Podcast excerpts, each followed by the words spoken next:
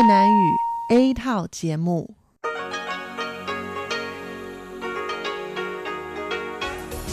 Đây là Đài Phát thanh Quốc tế Đài Loan RTI.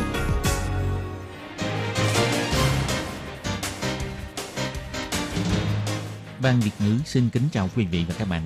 Đây là chương trình Việt ngữ Đài Phát thanh RTI được truyền đi từ Đài Loan.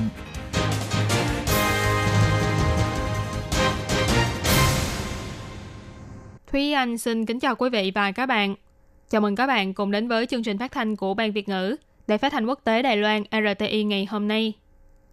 Kính thưa quý vị và các bạn, hôm nay là Chủ nhật, ngày 11 tháng 10 năm 2020, tức nhằm ngày 25 tháng 8 năm canh tí.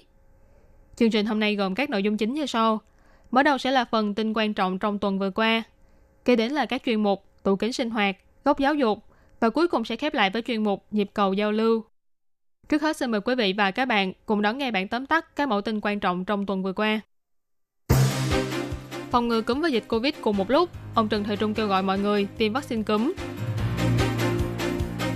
Cửa hàng giao hàng và khu ẩm thực của trường đại học từ năm sau phải ghi rõ nguồn gốc xuất xứ của thịt. Nếu vi phạm có thể bị phạt 4 triệu đại tệ. Cục Giáo dục thành phố Tân Bắc xuất bản sách dạy nấu 35 món ăn Đông Nam Á. Hàn Quốc có hai trẻ mắc hội chứng viêm đa hệ thống ở trẻ em nghi liên quan đến Covid-19.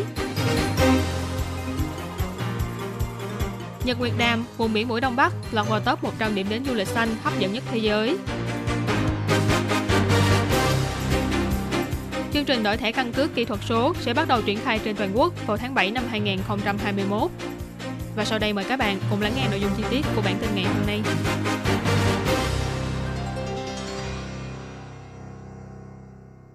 Chương trình tiêm vaccine cúm miễn phí bắt đầu được triển khai vào ngày 5 tháng 10. Bộ trưởng Bộ Y tế Phúc Lợi, ông Trần Thầy Trung cho hay, mọi người đều lo lắng dịch COVID-19 và bệnh cúm sẽ diễn ra cùng một lúc. Tiêm vaccine phòng cúm có thể giúp giảm mức độ nghiêm trọng của bệnh cúm, tránh sự phiền phức trong việc điều trị và phòng ngừa, giảm số lần khám bệnh không cần thiết và cũng có tác dụng trong việc phòng chống COVID-19. Sáng ngày 5 tháng 10, Sở Quản lý và Kiểm soát Dịch bệnh thuộc Bộ Y tế và Phúc Lợi tổ chức buổi họp báo về việc triển khai tiêm vaccine phòng cúm miễn phí. Bộ trưởng Bộ Y tế và Phúc lợi Trần Thời Trung, Giám đốc Sở Quản lý và Kiểm soát Dịch bệnh Chu Chí Hào, Đại sứ chống dịch Phan Nhật Địch, một cặp song sinh và một phụ nữ mang thai được y tá tiêm chủng. Họ cùng kêu gọi người dân phù hợp tư cách tiêm chủng miễn phí, hãy nhanh chóng đi tiêm vaccine phòng cúm. Lúc phát biểu tại buổi họp báo, ông Trần Thời Trung cho hay dịch COVID-19 trên thế giới vẫn chưa chấm dứt – nay lại bước vào mùa cúm. Vì triệu chứng của bệnh cúm và dịch COVID-19 rất giống nhau cho nên giới ngoài lo ngại rằng khó có thể loại trừ khả năng lây nhiễm bệnh cúm và COVID-19 cùng một lúc. Nếu bệnh cúm trở nên phổ biến, sẽ tăng thêm gánh nặng cho hệ thống y tế. Tiêm vaccine phòng cúm có thể giảm nguy cơ nhiễm bệnh cúm, giảm số lần đi khám bệnh và cũng có một số tác dụng phòng ngừa COVID-19. Ông Trần Thời Trung cho hay, đối tượng được tiêm vaccine phòng cúm miễn phí trong năm nay giống như năm ngoái. Số lượng vaccine cúm được mua khoảng 6 triệu liều như những năm trước. Lượng vaccine có thể bao phủ 25,5% toàn dân. Ngoài ra, số liều từ túc năm nay cũng nhiều hơn. Tỷ lệ bao phủ có thể trên 31%. Tuy nhiên, dự kiến sẽ có rất nhiều người sẽ tiêm vaccine cho nên tốt nhất là hẹn trước rồi mới đi tiêm. Ngày 5 tháng 10, Ủy ban Giáo dục và Văn hóa Viện Lập pháp mời các bộ ngành báo cáo về biện pháp ứng phó đối với việc mở cửa nhập khẩu thịt heo của Mỹ. Thứ trưởng của Bộ Y tế và Phúc lợi Tiết Thủy Nguyên cho hay, kể từ sang năm, các cửa hàng có dịch vụ giao hàng tận nơi đều phải ghi rõ nguồn gốc xuất xứ của thịt trên thực đơn. Nếu không ghi rõ hoặc là ghi sai sự thật, cao nhất sẽ bị phạt 4 triệu đầy tệ. Bộ trưởng Bộ Giáo dục Phan Văn Trung cho hay, trường đại học nếu có nhà ăn sinh viên thì phải sử dụng thịt heo của Đài Loan – giống như buổi ăn trưa dinh dưỡng của trường tiểu học và trung học. Nếu khu ẩm thực thì phải ghi rõ nguồn gốc xuất xứ của các loại thịt. Lúc chất vấn, Ủy viên lập pháp Huỳnh Quốc Thư nhắc đến khi học sinh đặt thức ăn với các cửa hàng cung cấp dịch vụ giao hàng tận nơi thì làm thế nào để đề phòng ăn nhầm thịt heo và thịt bò của Mỹ.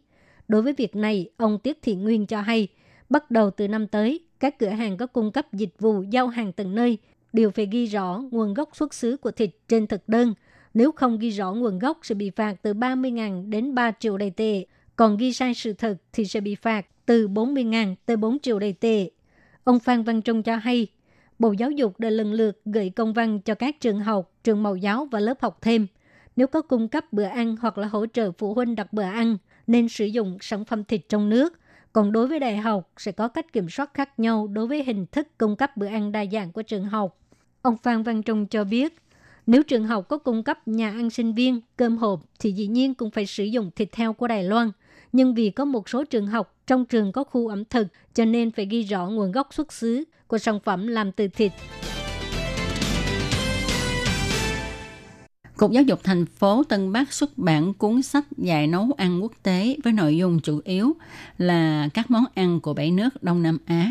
Cuốn sách này hướng dẫn mọi người nấu 35 món ăn của các nước như Việt Nam, Indonesia, Thái Lan, Miến Điện, Campuchia, Philippines, Malaysia vân vân với đầy đủ các bước thực hiện và thành phần dinh dưỡng của mỗi món. Ông Hạ Trị Cường, nhân viên Cục Giáo dục thành phố Tân Bắc cho hay, sau khi phát biểu cuốn sách dạy nấu ăn này, thì cục sẽ tổ chức hoạt động nhà bếp học đường sẽ giúp cho các đầu bếp trong trường học và các chuyên gia dinh dưỡng đưa các món ăn Đông Nam Á vào bữa ăn trưa của các em học sinh ở các trường học. Ông Hà Trị Cường nói, 食谱的设计的时候，其实我们抓的分量跟煮的方式，就是用这种一百人份以上的这个这个部分去做食谱的这个设定跟这个菜色的怎么去配哈。所以当初去教，我们也是用这种方式教，怎么样用比较快 Khi 的 thiết 方式。 kế sách dạy nấu ăn này, chúng tôi đã thiết kế cách nấu với suất ăn nhất định, cũng tức là thiết kế cách nấu và phân lượng với trên 100 suất ăn trở lên, làm sao phối hợp với các loại rau cải khác. khi đến hướng dẫn cho các trường, chúng tôi sẽ áp dụng phương thức này, làm thế nào để nấu ra các món ăn như vậy với cách làm nhanh nhất. Có trường còn kết hợp với tiết học thông qua thảo luận và báo cáo, chia sẻ các nguyên liệu thực phẩm mà các quốc gia thường sử dụng, cũng như là những điều cấm kỵ trong ẩm thực của các nước, thông qua ẩm thực để nhận biết và tìm hiểu văn hóa ẩm thực của các nước Đông Nam Á. Anh Hồng Thuận, chuyên gia nấu ăn cho các trường học nói, vì trẻ em trong độ tuổi trưởng thành không thích hợp với các món ăn quá cay hay khẩu vị quá mặn, quá nồng. Do đó, khi anh chế biến các món ăn Đông Nam Á, thì anh đều nấu thử trước, sau đó thì điều chỉnh gia vị sao cho thích hợp với các trẻ. Cục Giáo dục thành phố Tân Bắc nhấn mạnh, hy vọng học sinh có thể làm bạn với thế giới trên bàn ăn. Thông qua chính sách này để xúc tiến giáo dục ẩm thực quốc tế cho học sinh Đài Loan. Bộ Y tế Hàn Quốc đã xác nhận trong nước này có hai trường hợp trẻ em mắc hội chứng hiếm gặp nghi liên quan đến COVID-19.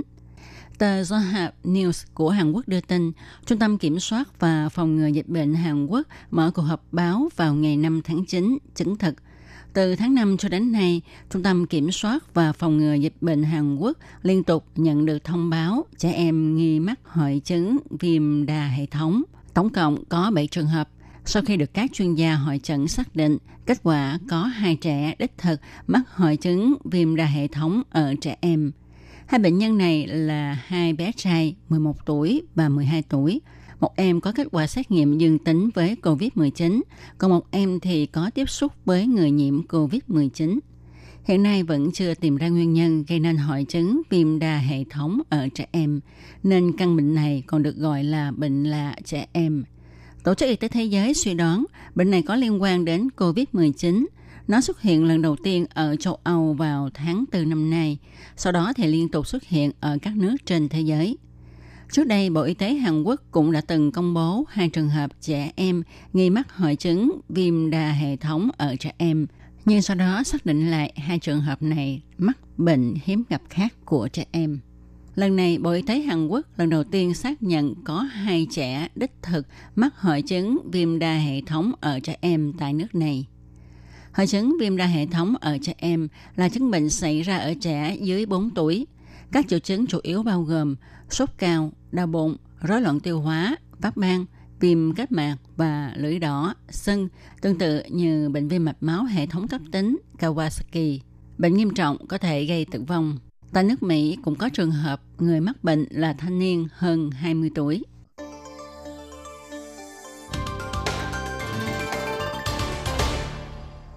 Ngày 6 tháng 10, trưởng thư ký Hiệp hội Phát triển Du lịch Bền vững Đài Loan bà Trần Doanh Khiết cho biết, vùng biển Mũi Đông Bắc và khu phong cảnh Nhật Nguyệt Đàm đã lọt vào danh sách 100 điểm đến du lịch xanh hấp dẫn nhất thế giới. Bà cho biết, tối ngày 6 tháng 10 đã tham dự hội thảo trao giải chúc mừng những điểm đến du lịch xanh hấp dẫn nhất thế giới năm 2020, được tổ chức bằng hình thức trực tuyến và chia sẻ kinh nghiệm quản lý phát triển du lịch bền vững kết hợp công tác phòng chống dịch bệnh hiệu quả của Đài Loan. Đây là năm thứ năm liên tiếp từ năm 2016 đến 2020, vùng biển Mũi Đông Bắc cùng khu phong cảnh bờ biển Nghi Lan quốc gia có mặt trong danh sách top 100 điểm đến du lịch xanh hấp dẫn nhất thế giới. Và cũng là năm thứ hai, khu phong cảnh Nhật Nguyệt Đàm lọt vào bảng xếp hạng du lịch này. Theo bà Trần Doanh Khiết giải thích cho biết, top 100 điểm đến du lịch xanh hấp dẫn nhất thế giới đã tạo nên sàn thi đấu du lịch bền vững cấp quốc tế cho các điểm đến du lịch xanh có chất lượng phục vụ chuyên nghiệp. Năm thứ nhất, nếu muốn lọt vào danh sách này, buộc phải đáp ứng 15 chỉ tiêu, ví dụ như tiêu chuẩn về biện pháp bảo vệ môi trường, không dùng loại đồ đựng thức ăn sử dụng một lần, vân vân. Năm thứ hai lọt vào danh sách thì phải đáp ứng 30 chỉ tiêu yêu cầu. Nội dung chỉ tiêu sẽ nâng cấp theo từng năm. Phải có những chính sách hoàn chỉnh và hệ thống giám sát nghiêm ngặt nhằm giảm tác động đến môi trường và văn hóa địa phương, đồng thời phải có sự tri ân cống hiến cho nền kinh tế địa phương. Đến khi muốn có mặt trong danh sách liên tiếp 3 năm, thì trong năm thứ ba phải đạt được chứng nhận bạc. Năm 2020 có tổng cộng 150 điểm du lịch của 40 quốc gia trên thế giới tham gia cuộc tuyển chọn top 100 điểm đến du lịch xanh hấp dẫn nhất thế giới. Kết quả có 100 điểm đến thuộc 36 quốc gia lọt vào danh sách Vừa qua, Bộ trưởng Bộ Nội chính ông Trần Quốc Dũng cho biết, do ảnh hưởng của dịch bệnh COVID-19, chương trình đổi mới thẻ căn cước kỹ thuật số sẽ dời đến tháng 7 năm 2021. Như vậy, từ tháng 7 năm sau, toàn Đài Loan sẽ triển khai đổi thẻ mới cho người dân. Tuy nhiên, một số địa phương được chọn làm nơi thí điểm, như huyện Bành Hồ, khu Bản Kiều, khu Trung Hòa thuộc thành phố Tân Bắc và thành phố Tân Trúc sẽ là bốn nơi được triển khai đuổi thẻ căn cước kỹ thuật số thí điểm sớm hơn những nơi khác. Dự kiến tháng 1 năm sau sẽ cho triển khai đuổi thẻ căn cước mới. Bề mặt thẻ căn cước kỹ thuật số sẽ không hiển thị quá nhiều thông tin cá nhân với mục đích giảm tỷ lệ làm giả. Thông tin cá nhân được ghi trong chip điện tử gắn trong thẻ sẽ phân loại thành từng mục rõ ràng. Bộ Nội chính cho biết, một số nơi được chọn làm thí điểm đổi thẻ sớm hơn những nơi khác với lý do huyện Bành Hồ là đảo ngoài khơi, lại có dân số đông.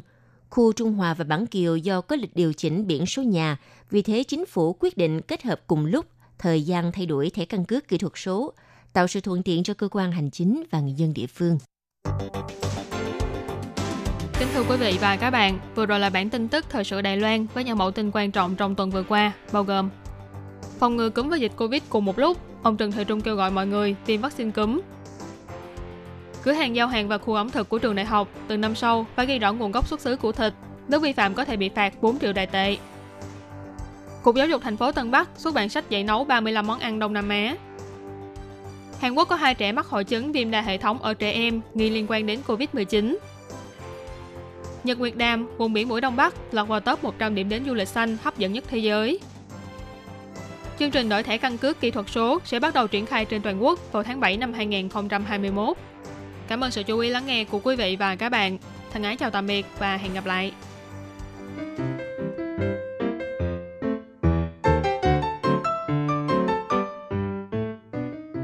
Quý vị và các bạn thính giả thân mến, chương trình phát thanh tiếng Việt của Đài Phát thanh Quốc tế Đài Loan RTI được truyền thanh 3 buổi tại Việt Nam, mỗi buổi phát 1 tiếng đồng hồ. Buổi phát chính vào lúc 6 giờ đến 7 giờ tối hàng ngày giờ Việt Nam qua tần số SW 9425 kHz với sóng dài 31 m. Buổi phát lại lần thứ nhất vào hôm sau 9 giờ tới 10 giờ tối qua tần số SW 9625 kHz với sóng dài 31 mét bị phát lại lần hai vào sáng hôm sau lúc 6 giờ tới 7 giờ qua tần số SW 9745 kHz với sóng dài 25 m. Ngoài ra tại Đài Loan, ở khu vực Giang Nghĩa, Vân Lâm và Đài Nam có thể đón nghe chương trình của Ban Việt ngữ qua tần số AM 1422 kHz vào lúc 8 giờ tới 9 giờ tối mỗi thứ ba hàng tuần và chương trình sẽ được phát lại vào hôm sau lúc 9 giờ tới 10 giờ sáng. Sau đây xin mời quý vị và các bạn tiếp tục đón nghe nội dung chương trình hôm nay.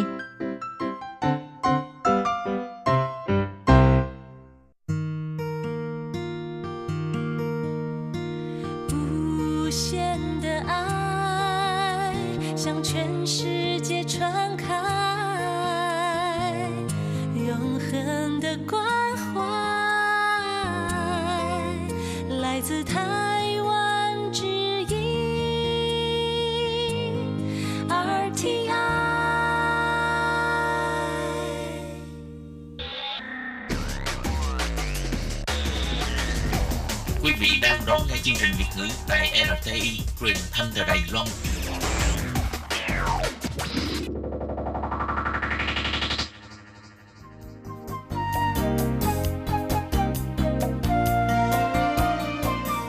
Chào mừng quý vị và các bạn đến với chuyên mục Tủ kính sinh hoạt, gồm những thông tin liên quan đến đời sống thường ngày. Xin mời đón nghe.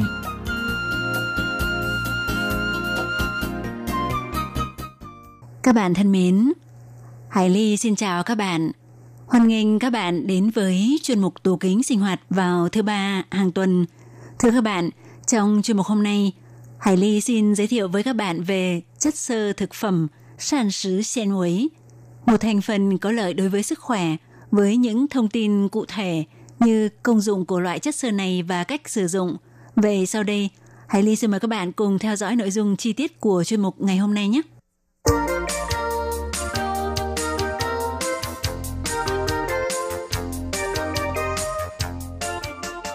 Các bạn thân mến, đầu tiên thì ờ, chất xơ thực phẩm được mọi người biết đến với công dụng rất tốt của nó như chống táo bón. Không những thế, thì ờ, ngoài ra nó còn có những tác dụng như giảm cholesterol, khống chế đường huyết, khống chế cân nặng và là nguồn thức ăn cho lợi khuẩn đường ruột. Vậy ờ, trước tiên, chúng ta hãy cùng nhau tìm hiểu xem chất xơ thực phẩm là gì mà nó lại rất được ưa thích và được khuyến khích sử dụng nhé các bạn. Thưa các bạn thì ờ, chất xơ thực phẩm trong tiếng Trung là sản sứ sen muối, tiếng Anh là dietary fiber là chỉ một thành phần thức ăn có nguồn gốc thực vật không thể bị phân giải bởi enzyme tiêu hóa trong cơ thể con người. Chất xơ thực phẩm là một chất đa thực vật có chứa đường polysaccharide không tinh bột, bao gồm các thành phần như cellulo, hợp chất lignin, tinh bột kháng, bột dextrin kháng, chất sáp, chitin, pectin, đường beta-glucan, đường inulin và oligosaccharide, vân vân. Thưa các bạn thì vừa rồi là tên gọi khoa học của những thành phần của chất sơ thực phẩm. Nhưng nếu nói như vậy thì đa phần người bình thường sẽ không biết được rằng phải ăn những loại thực phẩm nào để có thể hấp thu được chất xơ thực phẩm tạo lợi ích đối với sức khỏe. Vậy à, Hải Ly xin giới thiệu với các bạn về các loại thực phẩm có chứa chất xơ thực phẩm. Đó chính là thứ nhất là nhóm ngũ cốc gồm có gạo, đại mạch, ngô, yến mạch, tiểu mạch, kiều mạch, mạch đen, lúa mải và hạt ý dĩ, ý rấn. Nhóm thứ hai có nhiều chất xơ thực phẩm gồm đậu nành, đậu đỏ, đậu xanh, đậu đen và các sản phẩm được làm từ các loại đậu này. Nhóm thứ ba giàu chất xơ thực phẩm là những loại cây ăn củ và ăn dễ như khoai lang, khoai tây và khoai môn. Nhóm thứ tư giàu chất xơ thực phẩm là rau cần, bí đỏ, rau xà lách, súp lơ, nón đậu xanh và đậu Hà Lan. Nhóm thứ năm giàu chất xơ thực phẩm là nhóm trái cây gồm quýt, nho, mận, nho khô, sung, anh đào, hồng, táo tây và dâu tây. Và nhóm cuối cùng có chứa nhiều chất xơ thực phẩm đó là rau câu, thạch trái cây và khoai nưa, chúy ruộng. Thưa các bạn, về mặt phân loại thì à, chất xơ thực phẩm được chia ra làm chất xơ có thể hòa tan và chất xơ không hòa tan. Thì thứ nhất là chất xơ có thể hòa tan, đó chính là chất xơ hòa tan trong nước. Sau khi hấp thu nước, nó trở thành dạng chất keo bán lỏng. Do tác dụng của vi khuẩn trong kết tràng dễ bị lên men sinh ra chất khí và những chất phụ có hoạt tính sinh lý, ví dụ như chất lợi khuẩn prebiotic. Có một số chất xơ thực phẩm có tính hòa tan trong nước có tác dụng ngăn chặn sự dính niêm mạc ruột và làm dịch chuyển những vi khuẩn gây bệnh tiềm ẩn, do vậy có thể giúp điều tiết chứng viêm đường ruột. Còn loại chất xơ thực phẩm thứ hai là chất xơ thực phẩm không hòa tan. Dạng chất xơ này không hòa tan được trong nước, là chất xơ của chuyển hóa trao đổi chất, có thể dùng để lấp đầy, điều tiết sự lên men, ví dụ như chất lignin, mù trứ sụ, có thể cải thiện tốc độ hấp thu của chất xơ có tính hòa tan trong nước, cũng có thể khiến cho chất lợi khuẩn prebiotic lên men trong ruột già. Dạng chất xơ này được lấp đầy khi đi qua đường tiêu hóa sẽ hấp thu nước để thúc đẩy sự bài tiết phân. Vậy ờ, chất xơ thực phẩm có những tác dụng gì? Thì ờ, tác dụng thứ nhất đó là khống chế đường huyết. Theo chuyên viên dinh dưỡng Dư Quân Bồi của chi nhánh Bệnh viện Cơ đốc giáo tại Vân Lâm chỉ ra, chất xơ thực phẩm có thể bao bọc chất đường trong hệ thống đường ruột. Thức ăn sẽ không bị hấp thu ngay bởi enzyme tiêu hóa, giúp làm chậm lại tốc độ hấp thu đường glucosamine. Sau khi ăn, đường huyết sẽ không tăng nhanh, có ích cho việc khống chế đường huyết đối với người bị bệnh tiểu đường. Theo một nghiên cứu được đăng trên tạp chí Dinh dưỡng lâm sàng của Mỹ cũng chứng thực, mỗi ngày ăn 16 gram chất xơ thực phẩm có tính hòa tan trong nước có thể giúp làm gia tăng sự tiết chất xúc tác đường ruột. Đúng là có ích đối với việc khống chế sự thèm ăn và đường huyết sau khi ăn. Tác dụng thứ hai của chất xơ thực phẩm đó là giúp làm giảm cholesterol.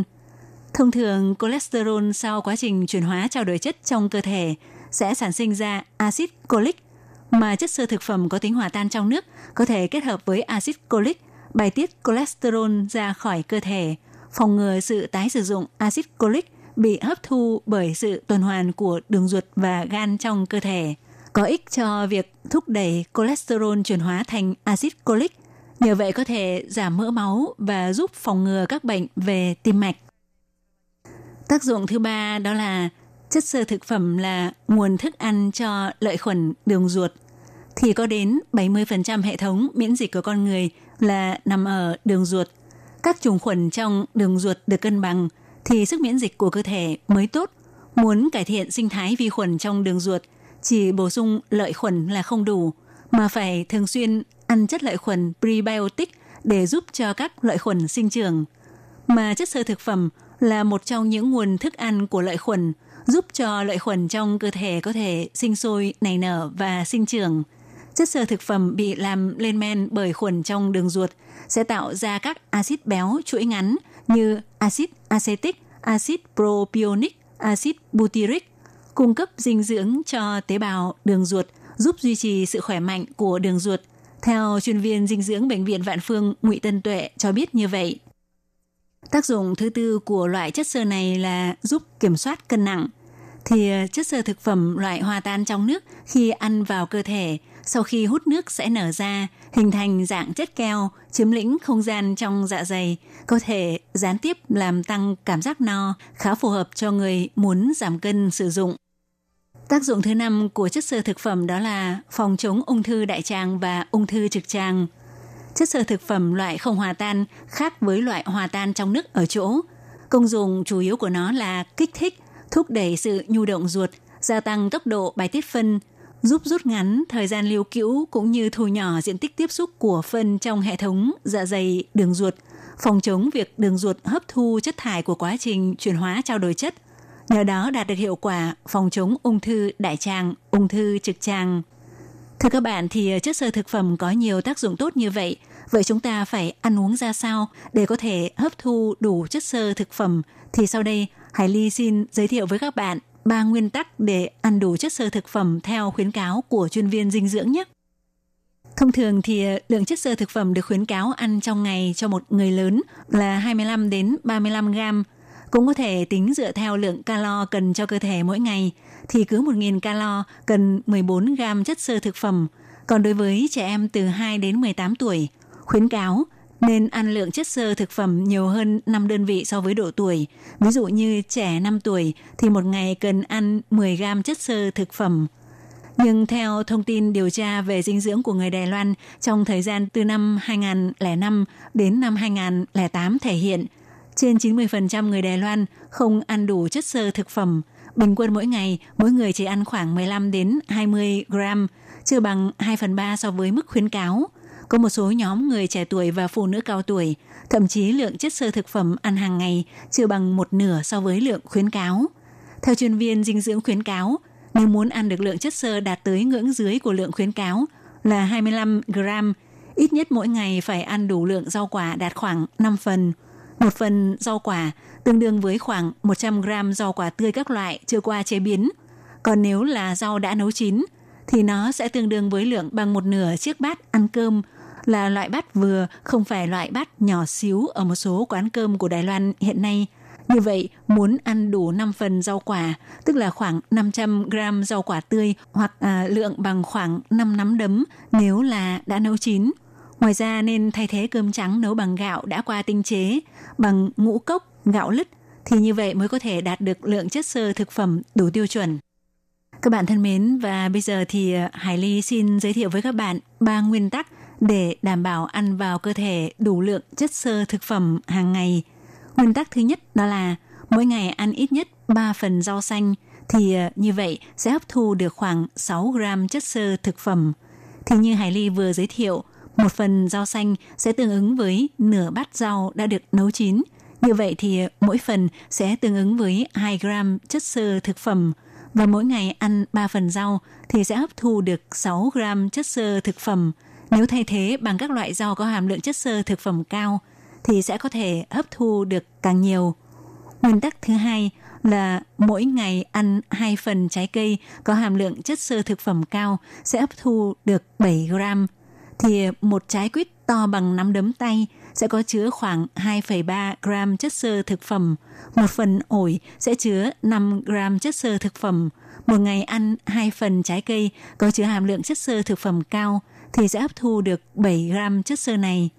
Nguyên tắc thứ ba đó là các loại thức ăn tinh bột chính như cơm trắng, mì nên thay thế bằng ngũ cốc và các loại lương thực sơ chế thì có thể hấp thu được 15 gram chất xơ thực phẩm.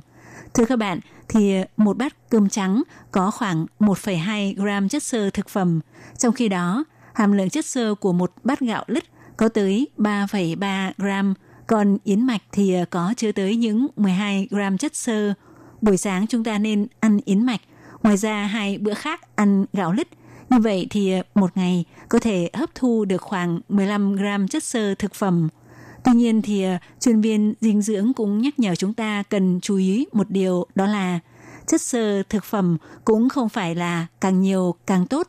Nếu mỗi ngày ăn quá 50 đến 60 gram chất xơ, sợ rằng sẽ gây cản trở cho việc hấp thu các khoáng chất như sắt, kẽm của cơ thể, sẽ dễ gây những bệnh mãn tính như thiếu máu do thiếu sắt, vết thương khó lành do thiếu kẽm thì chúng ta đều phải hết sức lưu ý đến những vấn đề như vậy.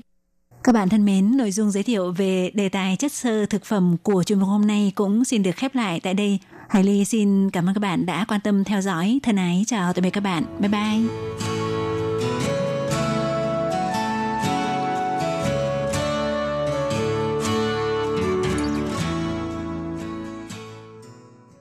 Để đảm bảo quyền và ích lợi cho lao động nước ngoài làm việc tại Đài Loan, Bộ Lao động Đài Loan đã thiết lập một đường dây nóng 1955 bảo vệ và tư vấn miễn phí cho lao động nước ngoài trong 24 tiếng đồng hồ.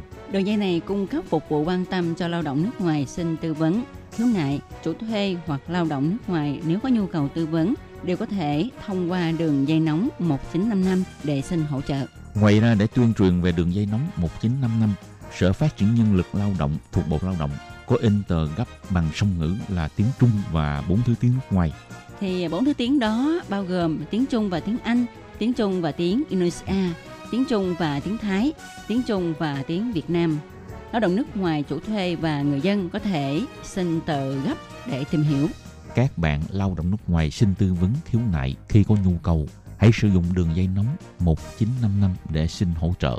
Sở Phát triển Nhân lực Lao động quan tâm bạn. Sở Phát triển Nhân lực Lao động trực thuộc Bộ Lao động thành lập trung tâm tuyển mộ lao động trực tiếp nhằm hỗ trợ chủ thuê làm thủ tục thuê lao động nước ngoài. Đồng thời còn có các hạng mục phục vụ gồm có tư vấn bằng tiếng nước ngoài, nhận và chuyển hồ sơ liên quan việc thuê lao động nước ngoài đến các đơn vị thẩm định. Lao động nước ngoài có thể tiếp tục gia hạn ở lại làm việc tại Đài Loan sau khi mãn hợp đồng lao động. Trung tâm tuyển mộ lao động trực tiếp hỗ trợ chủ thuê làm thủ tục tuyển dụng lao động. Ngoài ra, trung tâm còn nhận nghiệp vụ chuyển đổi chủ thuê, vân vân. Miễn phí phục vụ, tiết kiệm thời gian, thủ tục đơn giản. Xin vui lòng liên hệ trung tâm tuyển mộ lao động trực tiếp là người bạn đồng hành của bạn. Đường dây phục vụ tư vấn 02 6613 0811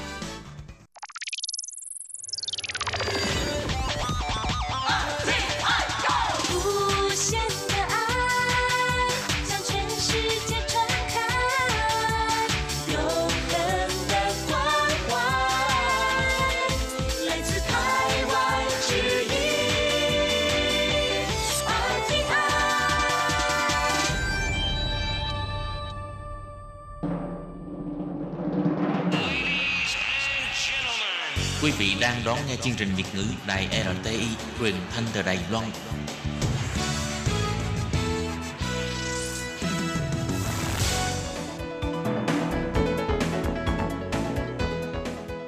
Chào mừng các bạn đến với chuyên mục Góc giáo dục do Khiết Nhi và Lệ Phương cùng thực hiện.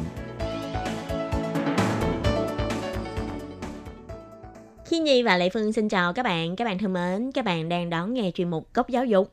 Tuần trước thì à, các bạn nếu mà có đón nghe chương trình thì cũng biết được là Khiết Nhi đã phỏng vấn bằng Nguyễn Thị Xuân Ừ. là đã từng thực tập tại à, ban Việt ngữ của mình đúng không? Đúng rồi. Thì à, tuần trước Xuân chia sẻ rất là nhiều và trong đó có những nội dung chính như thế nào Khiết Nhi có thể kể sơ qua cho các bạn Ừ. tìm hiểu không? Thì à, tuần trước bạn Xuân chia sẻ một cái điều rất là quan trọng là vì sao bạn ấy lại chọn một cái ngành học này. Thì à, bạn ấy cũng đã chia sẻ cái à, hoài bão và ước mơ của mình là Ừ. bạn ấy hy vọng là mình học ngành à, thương mại quốc tế là hy vọng sau này có thể làm cầu nói để đưa những cái sản phẩm à, của quê hương mình ra nước ngoài. Ừ. Một cái hoài bão rất là lớn phải không chị Lê Phương? Đúng rồi, hy vọng bạn ấy có thể à, thực hiện được cái ước mơ của mình. Và bây giờ Ừ. thì xin mời các bạn tiếp tục đón nghe buổi trò chuyện giữa Khiết Nhi với Nguyễn Thị Xuân nhé.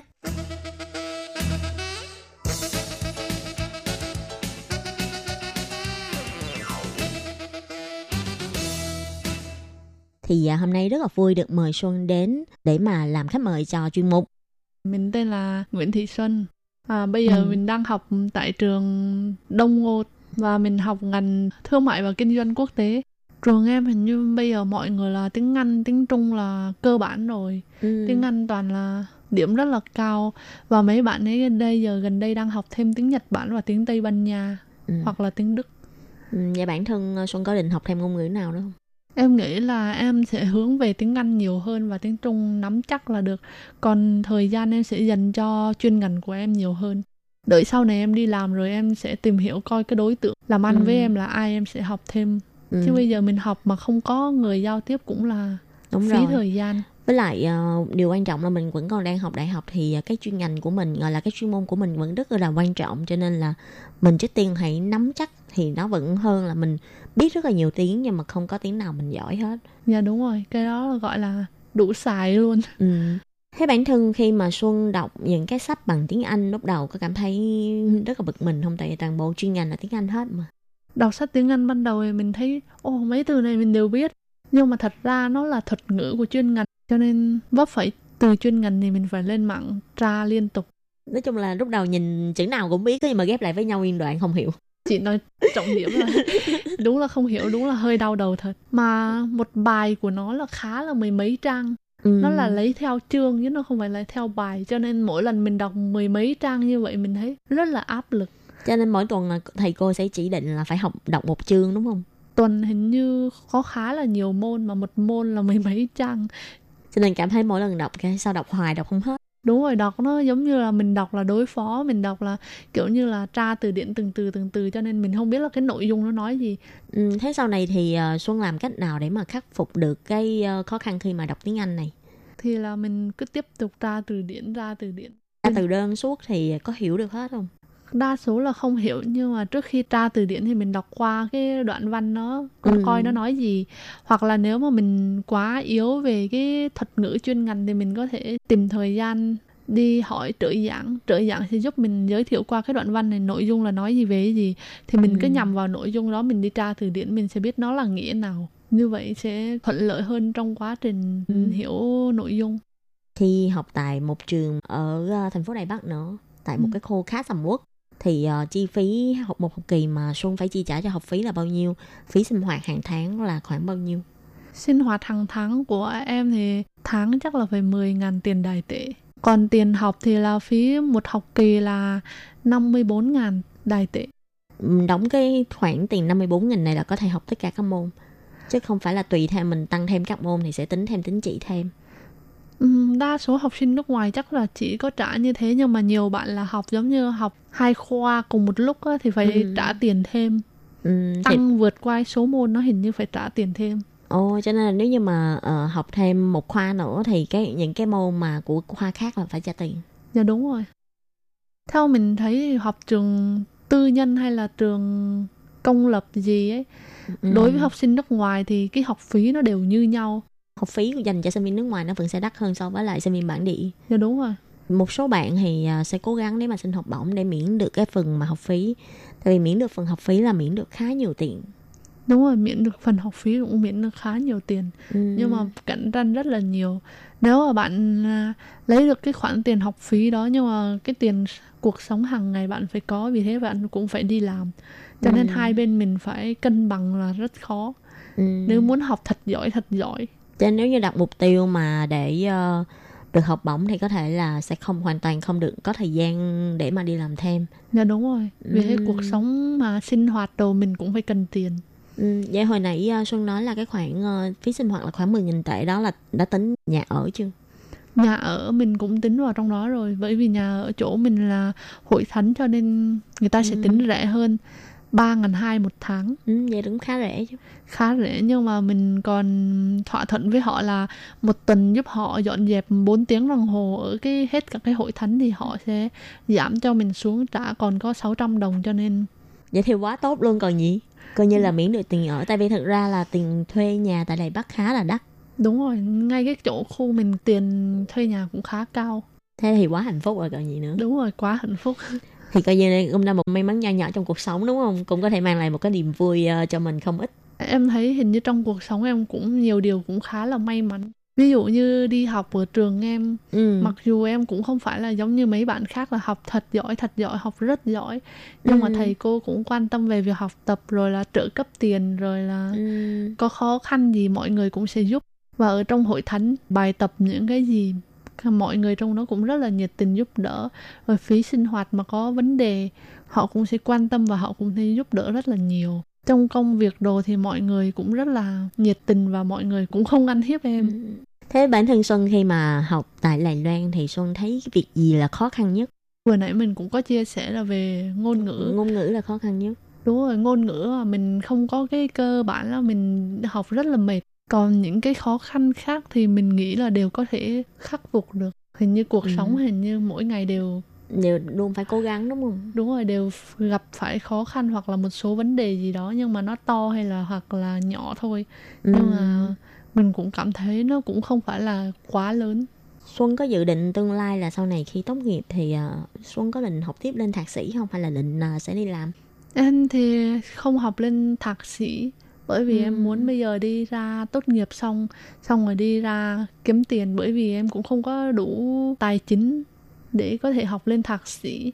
Ừ, nhưng mà nếu như mà đã tốt nghiệp đại học rồi mà một cái thành tích cũng không đến nỗi gì thì ờ, có thể xin thạc sĩ thì mình có thể xin học bổng của các trường. Học thạc sĩ hình như học cái đó ra thì lương nó sẽ cao hơn nhưng mà hai năm nó cũng khá là lâu với lại gia đình mình hình như không có muốn đợi không ủng hộ học quá nhiều nhưng mà mình bản thân mình mình cũng không muốn là học một cái gì đó mà mình không có rõ ràng về sẽ học cái gì và Ừ. mình ra xã hội mình đi làm mỗi công ty nó sẽ khác nhau vì thế mình Ừ. muốn đến đó làm xong rồi cần gì thì học tiếp Ừ, nói chung là mình biết rõ cái hướng đi của mình rồi thì ờ, mình đi học tiếp thì mình sẽ rõ phương hướng hơn đúng không?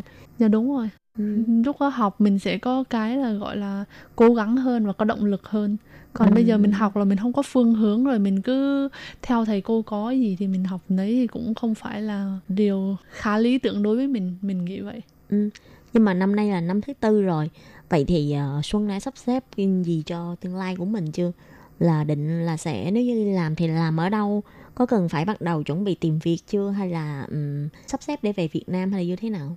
Năm tư em sẽ vừa học và vừa thi lấy bằng tiếng Trung và bằng tiếng Anh luôn Ừ. để có một cái cái gọi là cái bằng cấp phù hợp để mình có thể ờ, đi xin việc đúng không? Background nó đẹp đẹp đúng không? đúng rồi cái bối cảnh nó đẹp đẹp để đi xin việc mình sẽ tăng cường về tiếng Anh hơn để có thể xin Ừ. về những công ty nước ngoài nhưng mà mình dự định nếu mà thuận lợi thì mình sẽ xin làm ở Đài Loan khoảng 1-2 năm nhưng mà công ty của Đài Loan mà có mở xưởng ở Việt Nam Ừ, vậy là sau này ờ, sau một hai năm đó là nếu như công ty về Việt Nam phát triển thì mình có thể đi về theo đúng không? đúng rồi mình chủ yếu là về phát triển ở Việt Nam giả sử như ờ, đối với lại các bạn sinh viên có ý định sang Đài Loan du học hay là có ý định sang học ngành ờ, thương mại quốc tế thì Xuân có một cái lời khuyên nào cho các bạn không?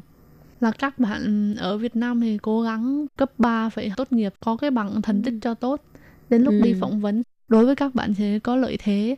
Và cái thứ hai là ngôn ngữ.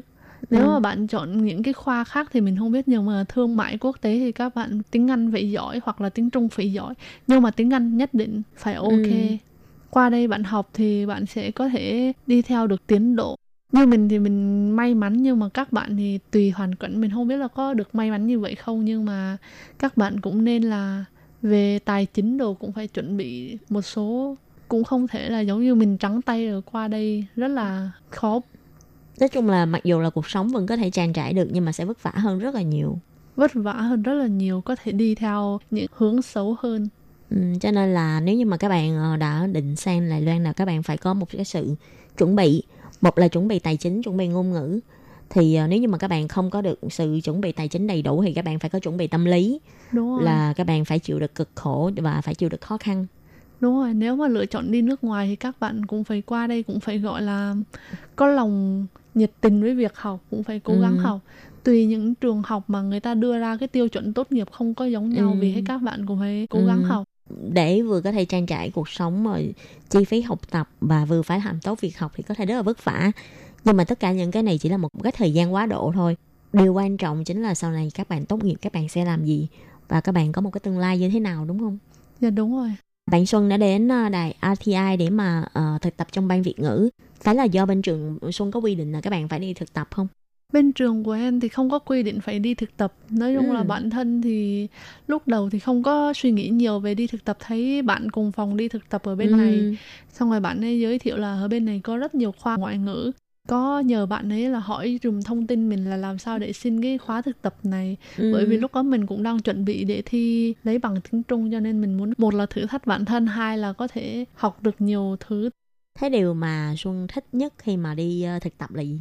đến đài ban Việt ngữ thì là mọi người rất là hòa đồng vui vẻ Ừ. ai cũng nở nụ cười trên môi hết á kiểu như là Ừ. gặp nhau không quen cũng chào hỏi rồi cũng Ừ. nở nụ cười như vậy rất là khá là lịch sự rồi mọi người cho mình cái không khí làm việc là rất là thoải mái.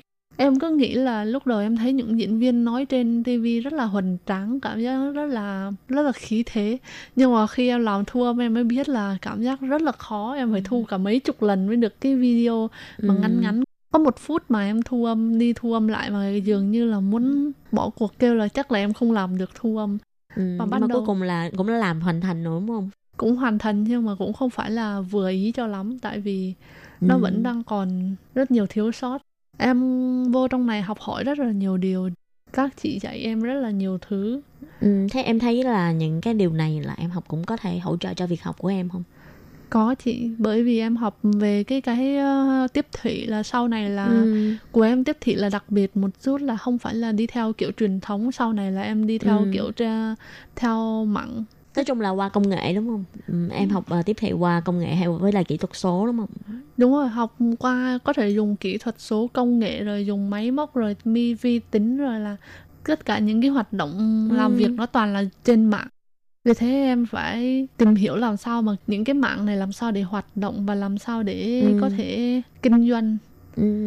Thì cũng rất là vui là uh, em có thể học được rất là nhiều điều trong cái công việc này và hôm nay thì thật sự rất là, rất là cảm ơn Xuân đã đến uh, góp vui trong chuyên mục cấp giáo dục và chúc em uh, trong năm tới tức là uh, năm cuối cùng của em trong quãng đời đại học có thể thu được rất là nhiều cái uh, kiến thức hữu dụng cho em cũng như là chúc em có thể hoàn thành được ước mơ của mình là giúp cho các sản phẩm uh, nông nghiệp của Việt Nam có thể đi ra nước ngoài.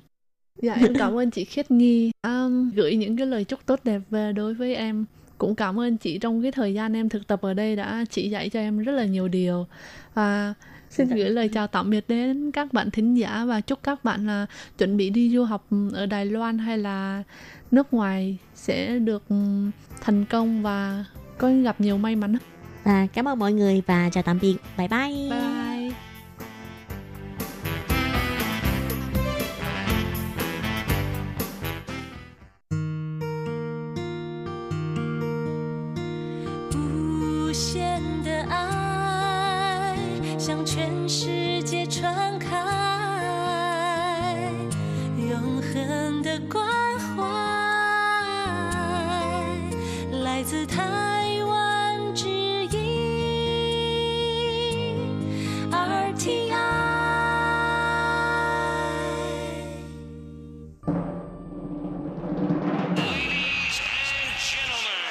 vị đang đón nghe chương trình Việt ngữ Đài RTI truyền thanh từ Đài Loan.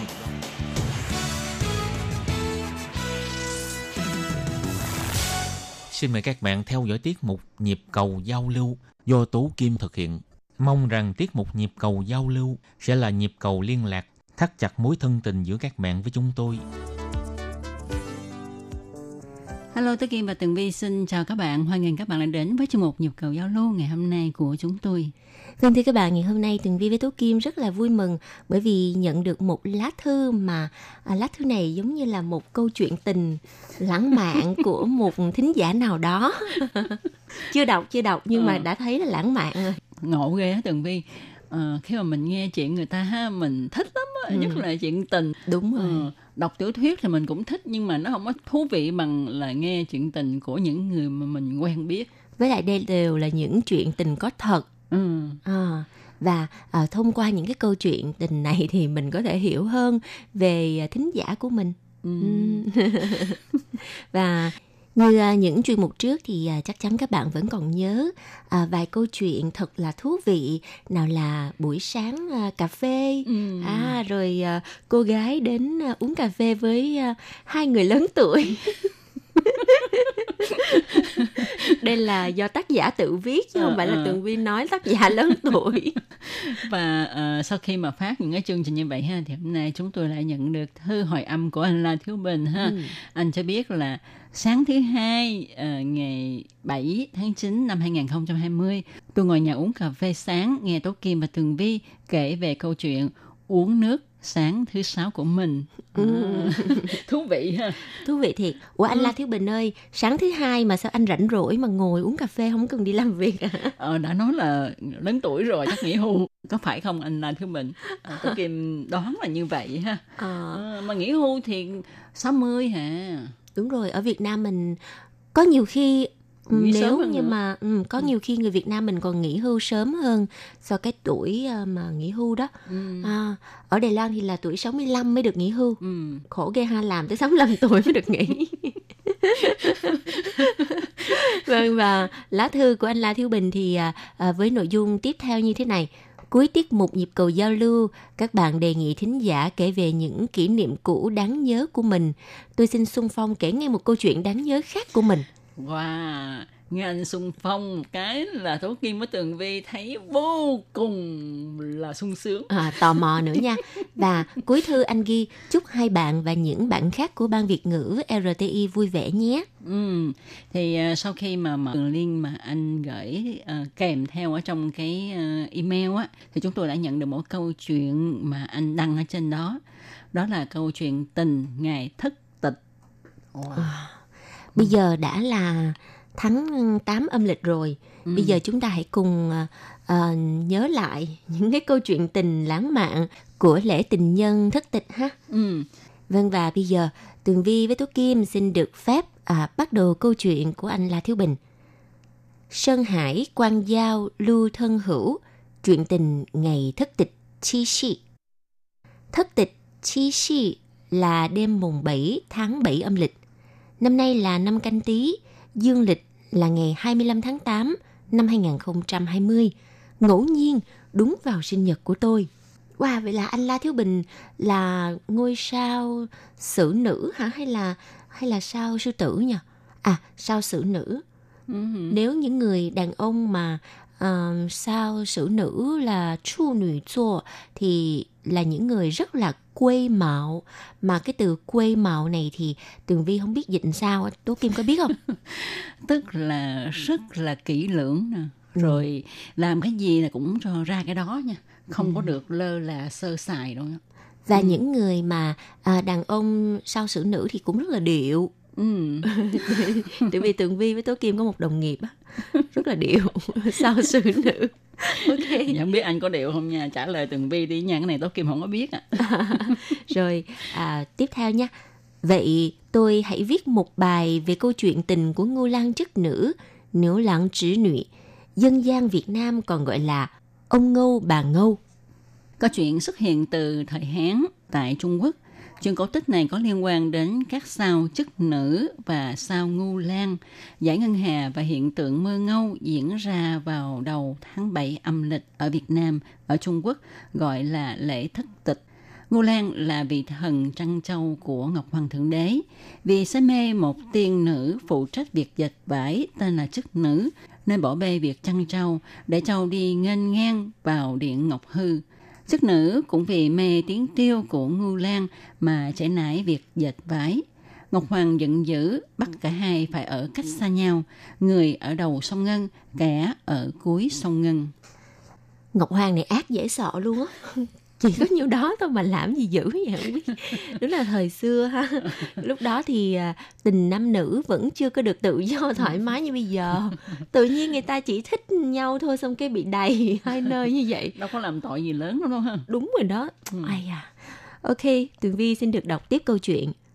Chiếc nữ sầu khổ khóc lóc quá nên à, Ngọc Hoàng thương tình, gia ơn cho hai người. Mỗi năm được gặp nhau một lần vào đêm mùng 7 tháng 7 âm lịch.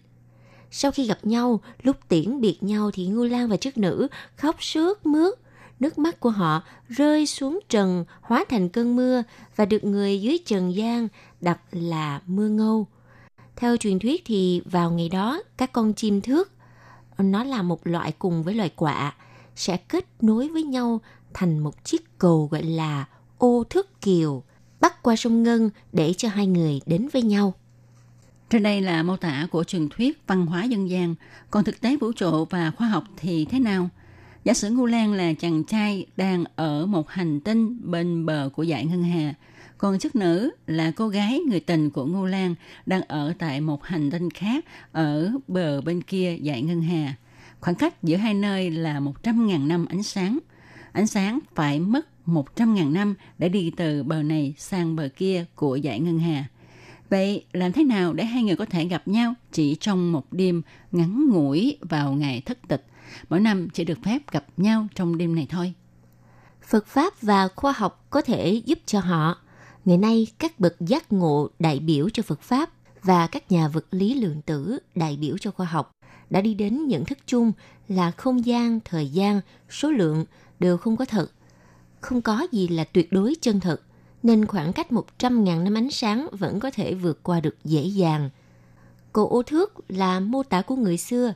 Các nhà khoa học ngày nay hiểu cầu ô thước chính là hiện tượng liên kết lượng tử. Ngô Lan đứng ở vị trí A, nơi các hạt cơ bản tạo thành thân tứ đại của chàng. Chất nữ đứng ở vị trí B, nơi các hạt cơ bản tạo thành thân tứ đại của nàng. Theo cơ học lượng tử hiện đại, thì khoảng cách 100.000 năm ánh sáng là không có thật. Điều này thì Einstein không hiểu. Ông nói đó là tác động ma quái từ xa. Thật ra thì không phải tác động ma quái, tác động đó không có gì khó hiểu. Thực tế chỉ là không gian không có thật, nên tác động không mất chút thời gian nào. Wow, một câu chuyện tình lãng mạn được À, giải thích rất là khoa học và là à, thiên văn nữa ha. Ừ. Thì à, trong đây anh viết tiếp ha. Phật Pháp nói rằng chỉ cần một niệm là ngu Lan đã có thể vượt qua cầu ô thước để đến bên cạnh chức nữ. Khoa học thì nói rằng họ có thể cho phép Ngô Lan gặp chức nữ bằng phương pháp gọi là viễn tải lượng tử. Ngô Lan chỉ cần bước vào buồng hạt tại hành tinh A, trong tích tắc anh ta biến mất, trở thành lượng tử. Do liên kết lượng tử, tại hành tinh B, nơi chức nữ đang chờ, những lượng tử giống hệt thân tứ đại của Ngô Lan xuất hiện và được buồn hạt tại hành tinh B tổng hợp thành ngu lan bằng xương bằng thịt. Sự kiện xảy ra không mất thời gian bởi vì lượng tử không có đi qua khoảng cách không gian 100.000 năm ánh sáng, mà đơn giản chỉ là lượng tử của ngu lan tại A được thay thế bằng những lượng tử khác giống hệt tại B. Do đó, ngu lan chỉ biến mất tại A và xuất hiện tại B mà không hề di chuyển. Việc này cũng giống như khi chúng ta gửi tiền từ Mỹ về Việt Nam người gửi bên Mỹ vừa nạp 1.000 USD vào ngân hàng A tại Mỹ, thì ngay tức khắc tại ngân hàng B của Việt Nam, người nhận có thể rút 1.000 USD ra ngay được. Bởi vì đồng tiền không thật sự di chuyển, nó chỉ được thay thế mà thôi. Đi xa không giới hạn trong tích tắc bằng viễn tải lượng tử. Viễn tải lượng tử thành công và chỉ trong chớp mắt, Ngưu Lan đã ở bên cạnh chức nữ và họ có thể ôm hôn nhau. Chuyện tình Ngài Thất Tịch là một câu chuyện cổ rất thú vị, có đề cập tới cầu ô thước, là một biểu tượng khoa học có ý nghĩa rất quan trọng nếu chúng ta tìm hiểu hiện tượng liên kết lượng tử. Hiện tượng này chính là chiếc cầu ô thước hiện đại để di chuyển liên hành tinh một cách hiệu quả hơn rất nhiều so với phi thuyền không gian.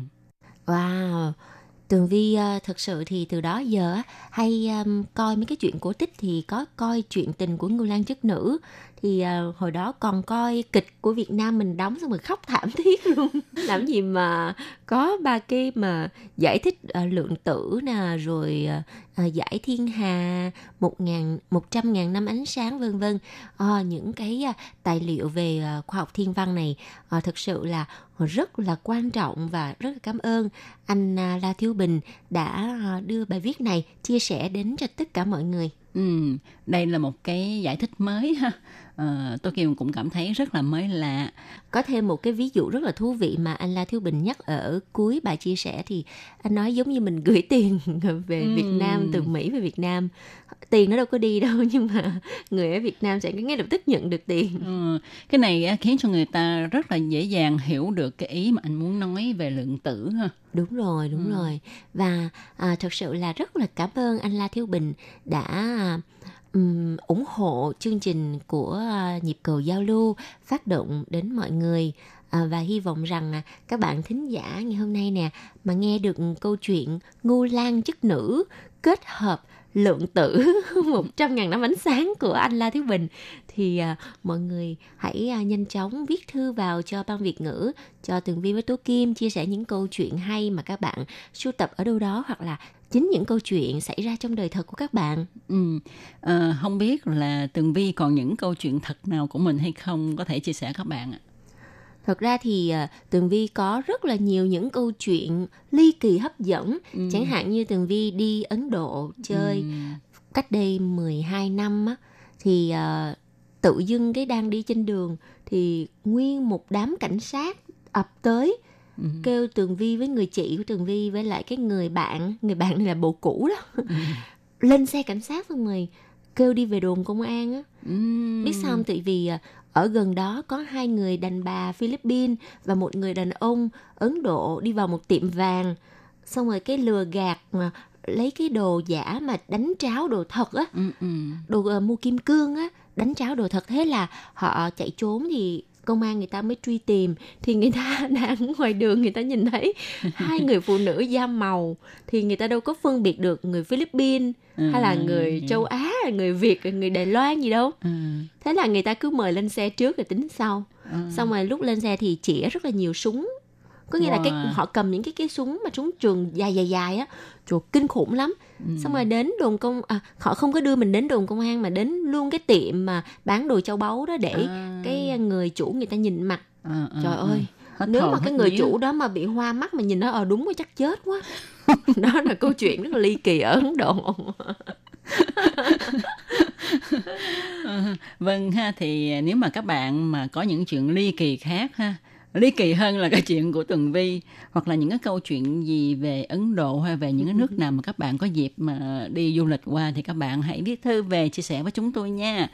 Vâng và à, chuyên mục nhịp cầu giao lưu ngày hôm nay với à, câu chuyện của anh La Thiếu Bình đã tạm khép lại chuyên mục. Rất là cảm ơn sự chú ý theo dõi của các bạn và hẹn gặp lại trong chuyên mục tuần sau cũng vào giờ này nha. Chào tạm biệt các bạn. Bye bye. Bye bye.